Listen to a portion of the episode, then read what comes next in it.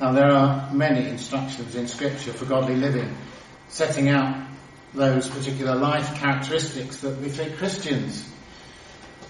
And we read in chapter three of Colossians about putting off the old man and putting on the new and what that entails. But this evening I want us to specifically think about forgiveness and forgiving. Forgiveness, that is our forgiveness before God, the forgiveness we've received from Him. And forgiving, the forgiving nature that should be ours as Christians. Forgive as the Lord has forgiven you. That's uh, N I V rendering. What does that mean? What does it look like? And true as it is, it, I mean, it's too simplistic just to say, well, God has forgiven me my sins, so I must forgive others. Because it isn't just a principle. It involves careful mental and, and physical practicalities. You know, why is it that sometimes we find forgiving others so, so very hard? You see, forgiveness on our part, it, it can't be. It's not some act of superhuman stoicism. Because if it were, then one day we might forgive, and, but the next be very angry and, and full of hate all over again. Saying, I forgive you, I forgive you to someone as in a kind of mantra, it, it's not something that we can recite that changes everything.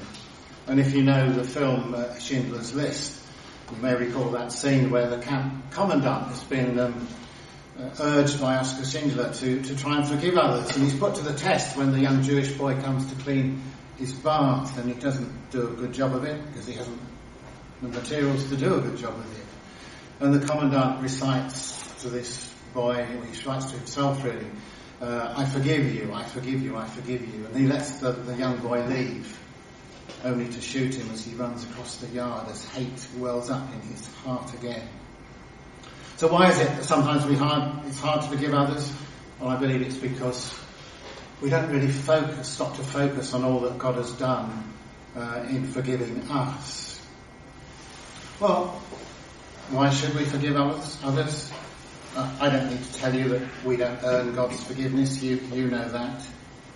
We don't forgive so that we'll be forgiven. We forgive because we have been forgiven. But not forgiving others does have implications. The Lord Jesus, when he was teaching his disciples the Lord's Prayer, and talks about forgiving our debts as we've forgiven our debtors, he concludes that uh, prayer by saying to his disciples, if you forgive others their trespasses, your heavenly Father will also forgive you. But if you do not forgive others their trespasses, neither will your Father forgive your trespasses. You see, having an unforgiving heart is serious in God's eyes. It should be a characteristic of all believers. To not have it, it's serious in God's eyes. And it's a great inhibition to our prayers. It says, the psalmist wrote, if we regard iniquity in our hearts, the Lord won't hear us. If we're not forgiving, the Lord will not hear us. So what should motivate us to forgive others? Well, whilst we have Christ's great example on the cross when he prayed for his Father to forgive those who crucified him, our motivation surely doesn't come from Jesus' example so much as from our own personal experience insofar as our relationship with God is concerned. So tonight we're thinking about forgiven and forgiving. And the Apostle Paul, as we read in chapter three, has these words to say, as the Lord has forgiven you, so you also must forgive. And I want us to have uh, some six very brief thoughts. This is not an expository sermon tonight. It's some thoughts from Scripture, thinking about how God has forgiven us and what he's done, and the implications of that for us as Christians. First, uh, the writing gets smaller. I must have words with the pastor about size fonts to use.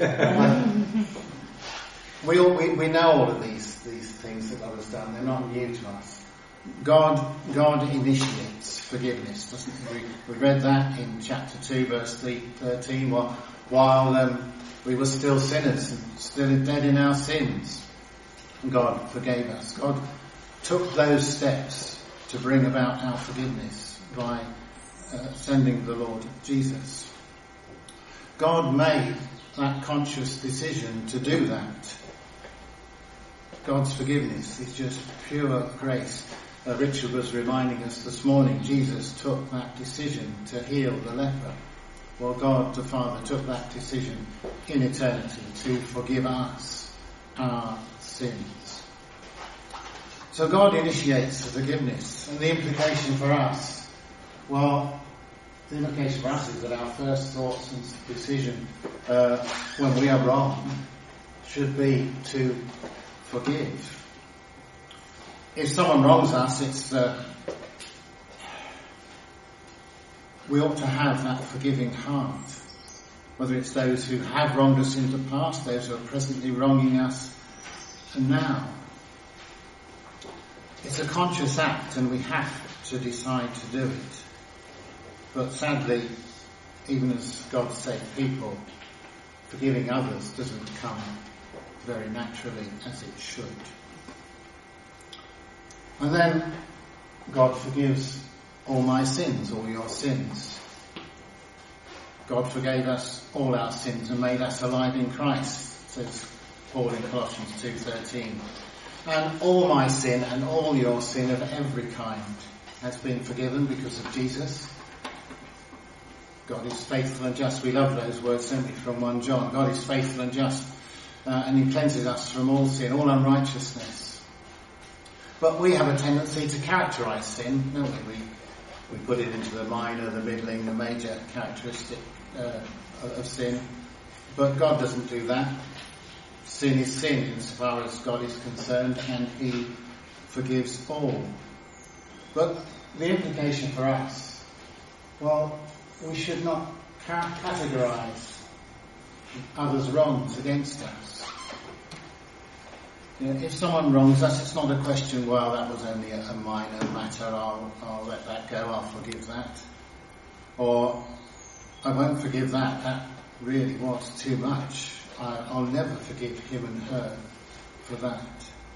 We need to remember, don't we, the, the parable of the unforgiving servant in Matthew eighteen, where Jesus speaks about the...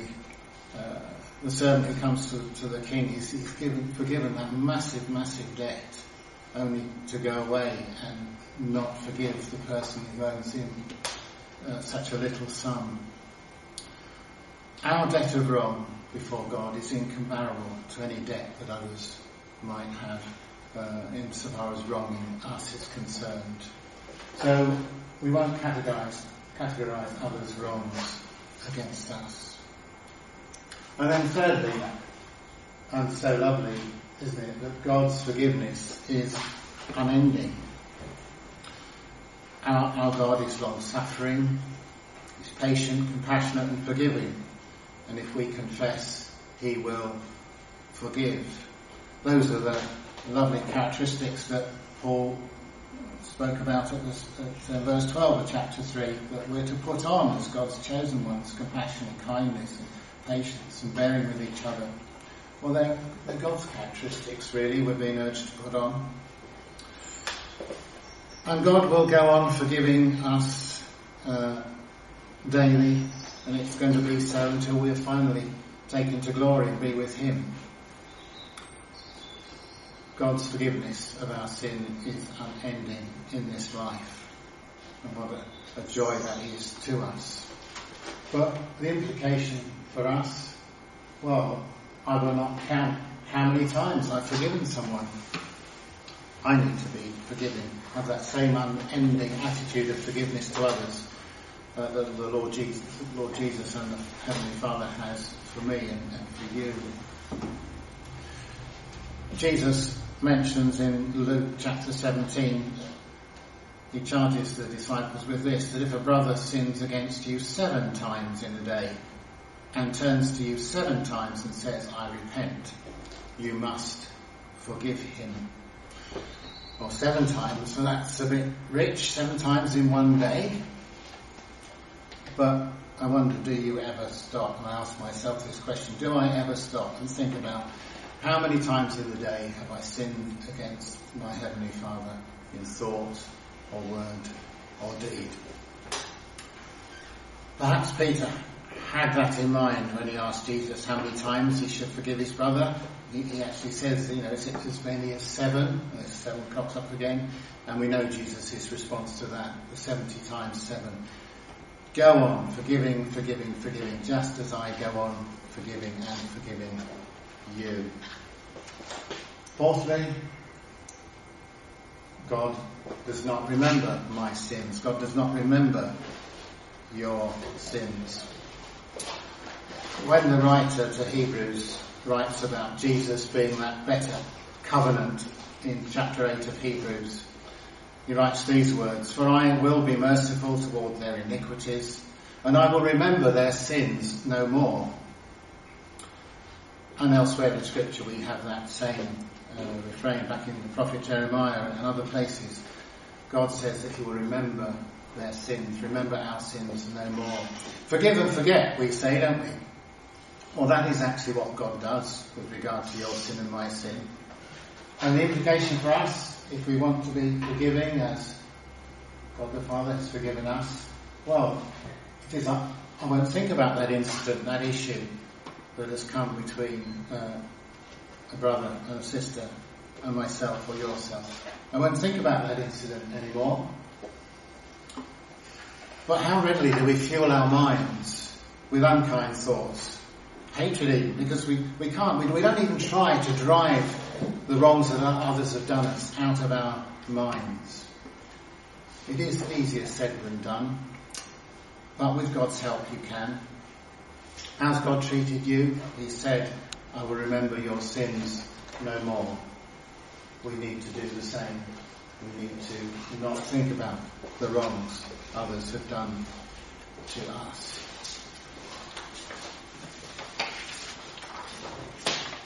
What else does God do in forgiving us? He casts our sins out of sight.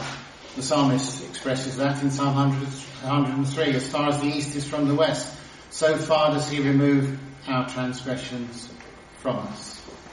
Out of sight, out of mind. God no longer sees all those wrongs that we've done. They're not even on his horizon. And what isn't there can't be brought before us as a charge against us anymore. They are cast far, far away beyond sight. Implications for us? I will not bring this incident up again and use it against you. No, we're, we don't just need to not remember it. We've got to stop, as it were, reliving it again and again in our minds. Uh, uh, we've just got to drive it away from us. It, it's, it's as though sometimes we can't drop an issue that we have with someone else or they have with us, isn't it? Particularly if there's a visual trigger to it. But we need to say this to ourselves. I will not bring this incident up against you. It's not only not remembered, it's out of my mind, it's out of vision. And then finally, God has said that he does not keep a record of our sins. The psalmist puts it this way in Psalm one hundred thirty, if you, O Lord, should mark iniquities, Lord, who could stand? But with you there is forgiveness, that you may be feared. God does not keep a record of our sins. God has said he's blotted out our sins for his own name's sake. And the implication for us, if we want to be forgiving as we have been forgiven, well, we won't allow the wrong, the issue that stands between us and a brother or sister, to hinder that relationship anymore.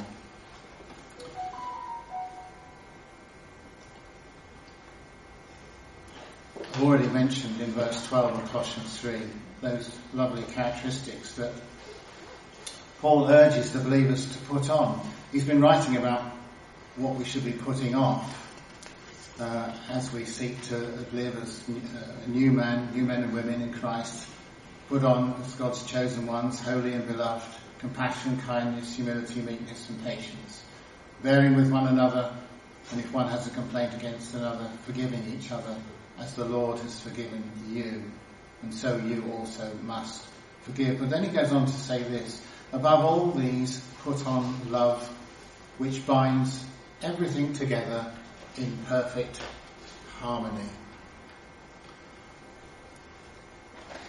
Paul writes about love in Corinthians, doesn't he? First Corinthians. The fact that it's not resentful. It doesn't keep a record of wrongs.